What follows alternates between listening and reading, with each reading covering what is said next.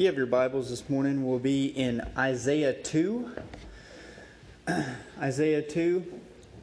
And just to give you a little bit of um, scenery and geography of what we have done this entire year, we have gone through 11 small things. We've looked at starting, I think it was around December 30th or 31st of last year uh, that we began investigating and exploring what it means for us to be faithful in the small things that Christ has given us. And we looked at that passage in Scripture where it deals seriously with how we can be thankful. And we have finally arrived at our 12th and final small thing, and it is stuff. Stuff.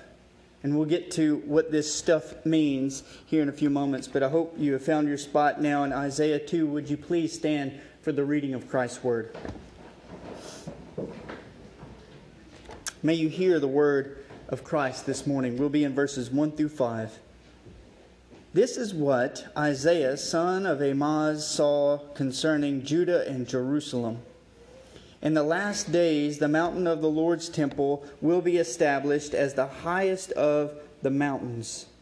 It will be exalted above the hills, and all nations will stream to it. Many peoples will come and say, Come, let us go up to the mountain of the Lord, to the temple of the God of Jacob. He will teach us his ways so that we might walk in his paths. The law will go out from Zion the word of the Lord from Jerusalem. He will judge between the nations and will settle disputes for many peoples. They will beat their swords into plowshares and their spears into pruning hooks. Nation will not take up sword against nation, nor will they train for war anymore. Come, descendants of Jacob, let us walk in the light of the Lord. Let us pray. Father, we thank you for the morning that you have gifted to us, the breath in our lungs. We thank you for the opportunity to be able to gather as your church to receive the word that you have set aside for this very day. And so, as we lean into this season of Advent, may we have our eyes awakened and our hearts warmed that this is a season of expectancy and hope. That our King has come and we await this king again in order to put the world back to the way that it was meant to be. And so, Lord, show us favor this morning.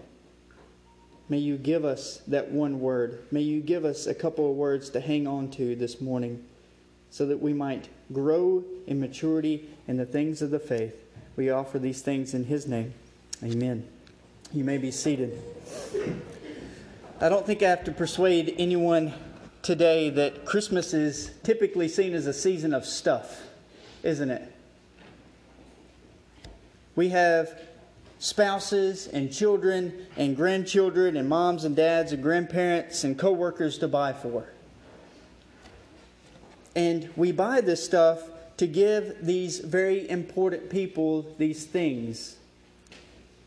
At the same time, acknowledging that this is indeed a season of stuff, I want the scriptures to teach us what we're called to do with this stuff. Not just to buy a gift to give to somebody, but to see it with different eyes. The stuff that we have, the things that we buy, to see it with different eyes, the way that scriptures want us to see. And as you've already seen throughout the morning, and we've said again and again, that this is the day, the first day of Advent where we remember that the King has come and we realize that this God has put on human flesh. And we also one day expect our King to one day put the world to rights where sin, death, pain, hopelessness are vanquished and are no more. So Advent tries to make us aware that we live in this time of tension between the two appearances of our King. You had this tension between violence and pain and a time of justice and peace, between painful tears of hopelessness and happy cries of hope fully revealed. Advent is this annual reminder that the world is not the way that it's supposed to be. We acknowledge that, right? It is not the way that the Lord intended it to be, and it's not the way that it is expected to be. And at the same time, we are reminded that it will fully one day be put back together the way that the Lord intended it to be. So, the question I put before us this morning is this How does the church, how do we practice hope with our stuff in this Advent season? How do we practice hope even with our stuff this Advent season? Let's look at what Isaiah has for us this morning. Isaiah, I'm going to begin with verse 2. Isaiah 2 2, let me remind you what the passage says. In the last days, the mountain of the Lord's temple will be established as the highest of the mountains. It will be exalted above the hills, and all the nations will stream to it. Here's the first point that we need to examine this morning. When God comes near, broken people are drawn near. It's got a ring to it, right? When God comes near, broken people are drawn near. When you look at the entirety of the book of Isaiah, it's pretty much, scholars break it down into three parts. You have Isaiah 1 to 39. This is Isaiah the prophet that is talking about pretty much his present day and this future life that is not too far from where he's at. And then you have Isaiah 40 through uh, 55 and then what you have here is this coming servant of the Lord, this suffering servant. And then you have the rest of Isaiah through Isaiah 66 is the third part, in which this king will establish a new world, heaven on earth. And so, where we're at in Isaiah 2, I want us to remind us that we're in that time where Isaiah is talking about this king who is about to show up on the scene. So if you look at Isaiah 2 2, your translations might say something slightly different. Uh, the one I read from this morning is the New International Version. It says, And it shall happen in the future days. If you have a maybe a Lexham English Bible or a possibly an English Standard Version, they'll read, and in the future of the days, or maybe in the latter days.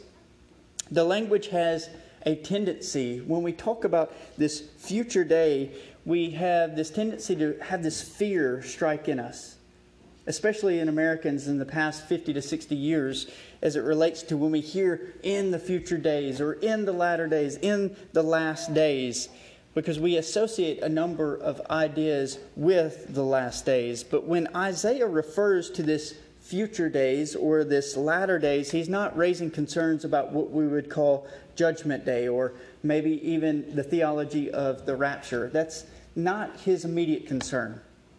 That's not what he's talking about, church.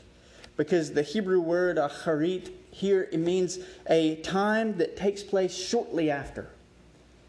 And so when he's talking about this king who is expected to show up on the scene, he's not looking way down the line. He's looking shortly after his present time. Because when Isaiah writes, and it shall happen in the future days or latter days, he's telling us to pay close attention to a few generations down the road. And he's not telling us to pay attention to the end of the world as we know it kind of time. Just a few generations down the road, look for this king.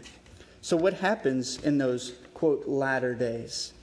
Well, first, he tells us that the mount of the Lord's house shall be firm founded on top of the mountains and lifted over the hills, and all the nations will flow to it.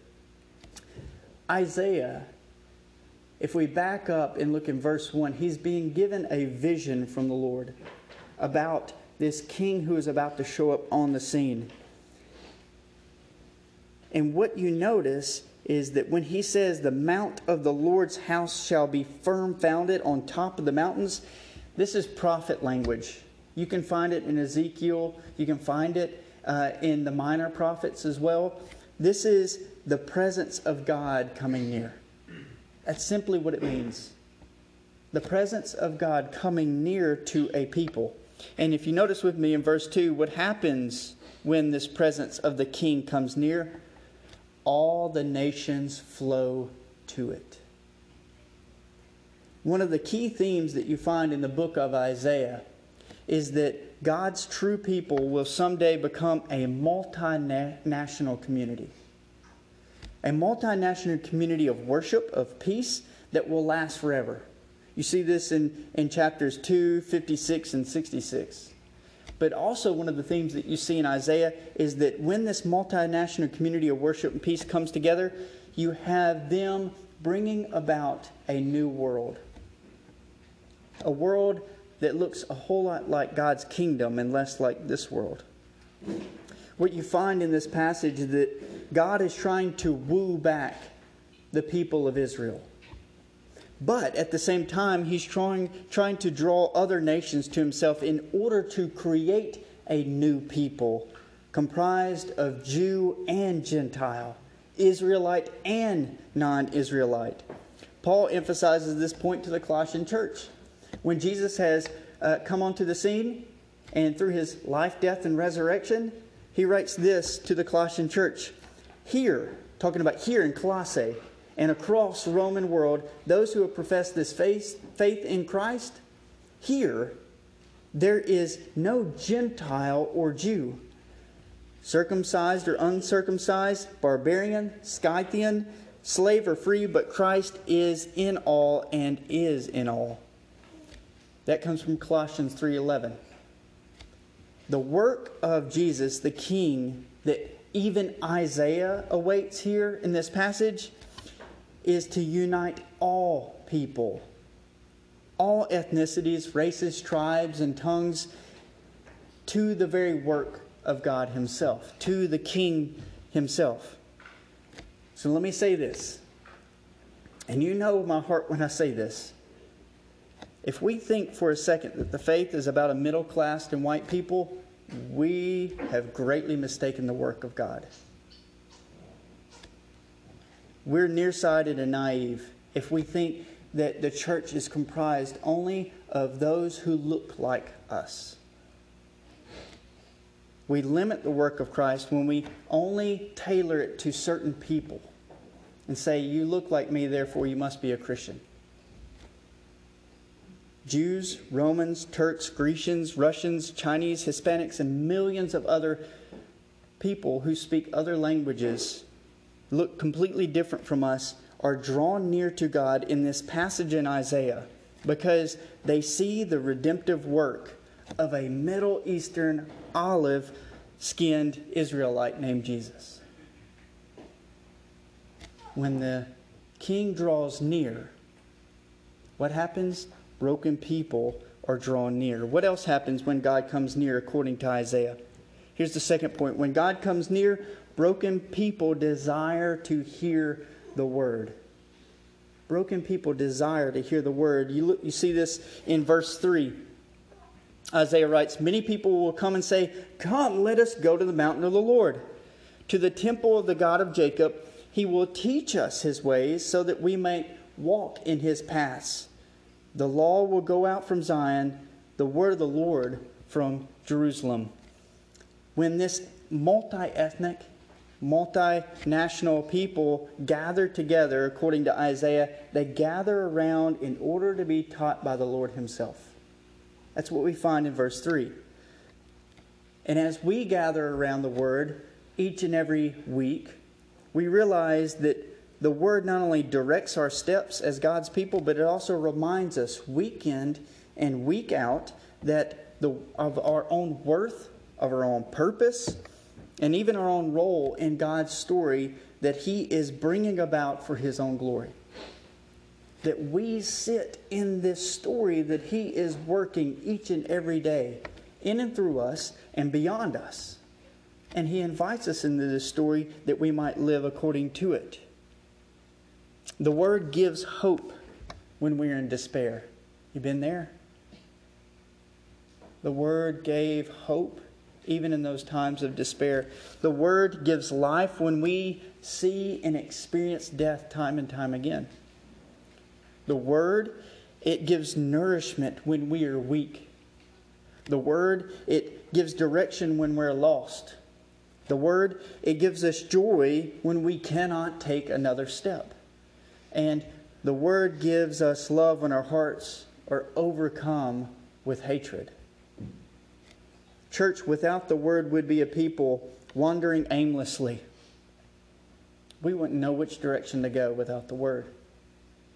And the word itself gives us direction, even if we are confused about who God is and what He's up to.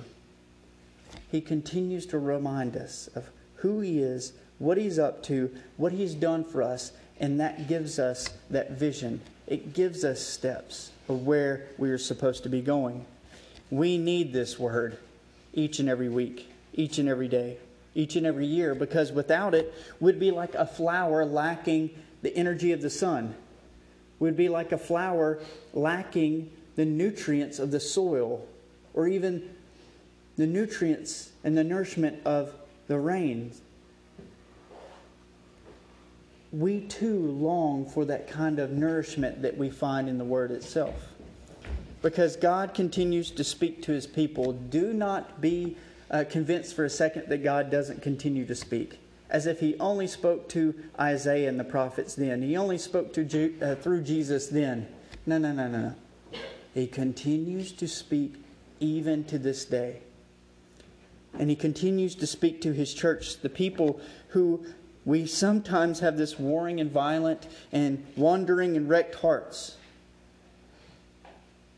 But even when we hear the word that is given to us, it takes our warring and violent, wrecked and wandering hearts and it gives them peace and joy and abundance.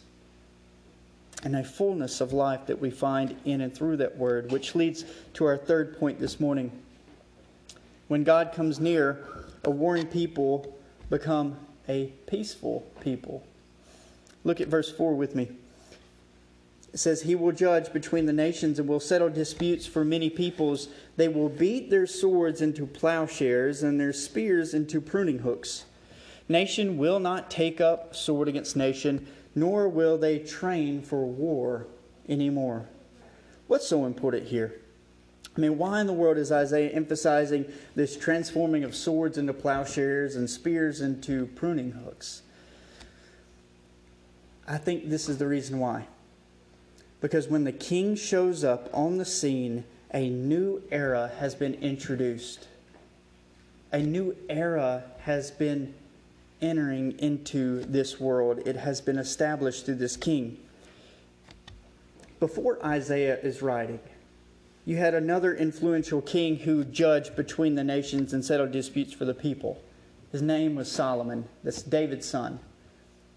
He is considered by the Israelite people. You find it throughout the scriptures as one of the most wise human beings that had ever been. One of the wisest kings who had ever ruled over Israel. And for the Israelite worldview, wisdom was a necessary, hear that out, was a necessary asset for any great king. You had to not only show wisdom, but you had to live out wisdom as well because without it, he couldn't discern what was good, righteous, and true for the people of Israel in that day. It was necessary that this king would have wisdom and live according to wisdom. I think we know this, those who are in leadership or those who have served, under leadership before, we've all been there, that we can throw out a vision for a people that's not too complicated. To throw out a vision and say, this is the direction that we need to go, that's not very hard. The harder part is how to reach that vision that has been given and give steps in order to accomplish that vision. That is the more difficult task. But a king with wisdom could get Israel and the people of God there. Then you have this transition in verse 4 says this this language of turning swords into plowshares and spears into pruning hooks.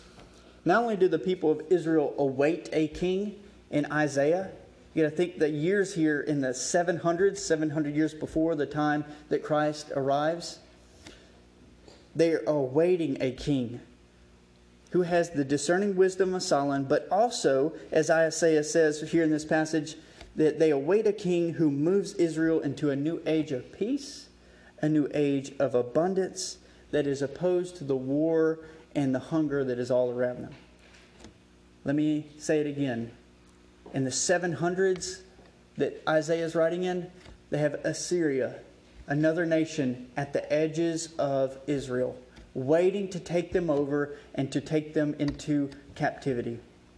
And then you have another country, another nation that's on the edges within a couple hundred years after this Babylon. They are on the edges of Israel and they are about to arrive on the scene in order to take Israel into captivity as well. So, what you find here is that there is this peace, that there would be a war that exists no more, and a peace where neighbor doesn't fight against neighbor. Where there's a peace, even maybe where two siblings can share with one another. Right, parents, grandparents? What is unique to the prophets of the Old Testament is that they're given a vision by God of a future world where the coming king will introduce and inaugurate a kingdom of peace and prosperity. So, this is the reason why I think Isaiah mentions in the same sentence that the king who is wise and a king who delivers peace, or as he says, that a people of God will beat their swords into plowshares and their spears into pruning hooks, is that he is seeing this king who will come to give wisdom but also peace. One author writing on this verse says this The means of war, to beat their swords, and the practice of war, to take up their sword, and the mentality to train for war, all of that that's happening in verse 4, they all disappear with the king who comes on the scene. The choice of agricultural implements, plowshares, and pruning hooks is symbolic of the return to Eden. People who are right with God again, people where there is no longer are victims of the serpent's uh, dominion, where the curse is removed and there is an ideal and Edenic environment. There is a move back towards Eden when this king arrives on the scene. In short, Isaiah envisions a day where people of God will re enter Eden itself this is a place where sin and brokenness are non existent in Genesis 1 through 2. What you have there is a time where the people of God have this harmonious and flourishing relationship with God, too. Church, if we testify that Christ is the King who Isaiah is talking about, if that is our testimony, if that's our confession, He is the one who doesn't merely demonstrate wisdom, but is wisdom himself. You see that in the opening chapters of 1 Corinthians.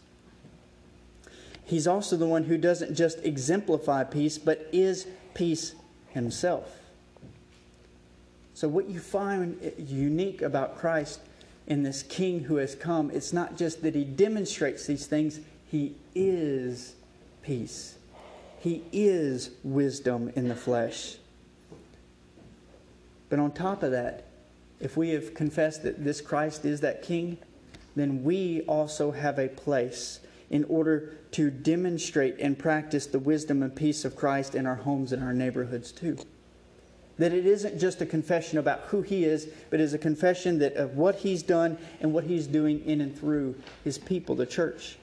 And since this King has come, and since He rules over even us, not you did this. It's not just a story. What we're trying to do is not save this person. We have no ability to do that. We have no power to save a single person. All that we're doing in this is that we are demonstrating a little bit of heaven on earth. And that's exactly what Jesus teaches us to do. He's not just saying, you pray this prayer our Father who art in heaven, hallowed be thy name. Thy kingdom come. Where? On earth as it is in heaven. He's not just saying pray this, but be this as well. God had given Isaiah a vision of reality that God would dwell with his people again.